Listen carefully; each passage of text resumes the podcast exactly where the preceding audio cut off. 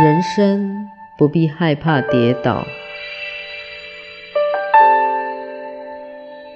我们拼命的学习如何成功冲刺一百米，但是没有人教过我们，你跌倒时怎么跌得有尊严？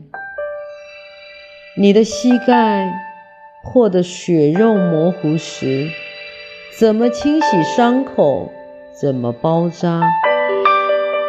泥头栽下时，怎么治疗内心淌血的创痛？怎么获得心灵深沉的平静？心像玻璃一样碎了一地时，又要怎么收拾？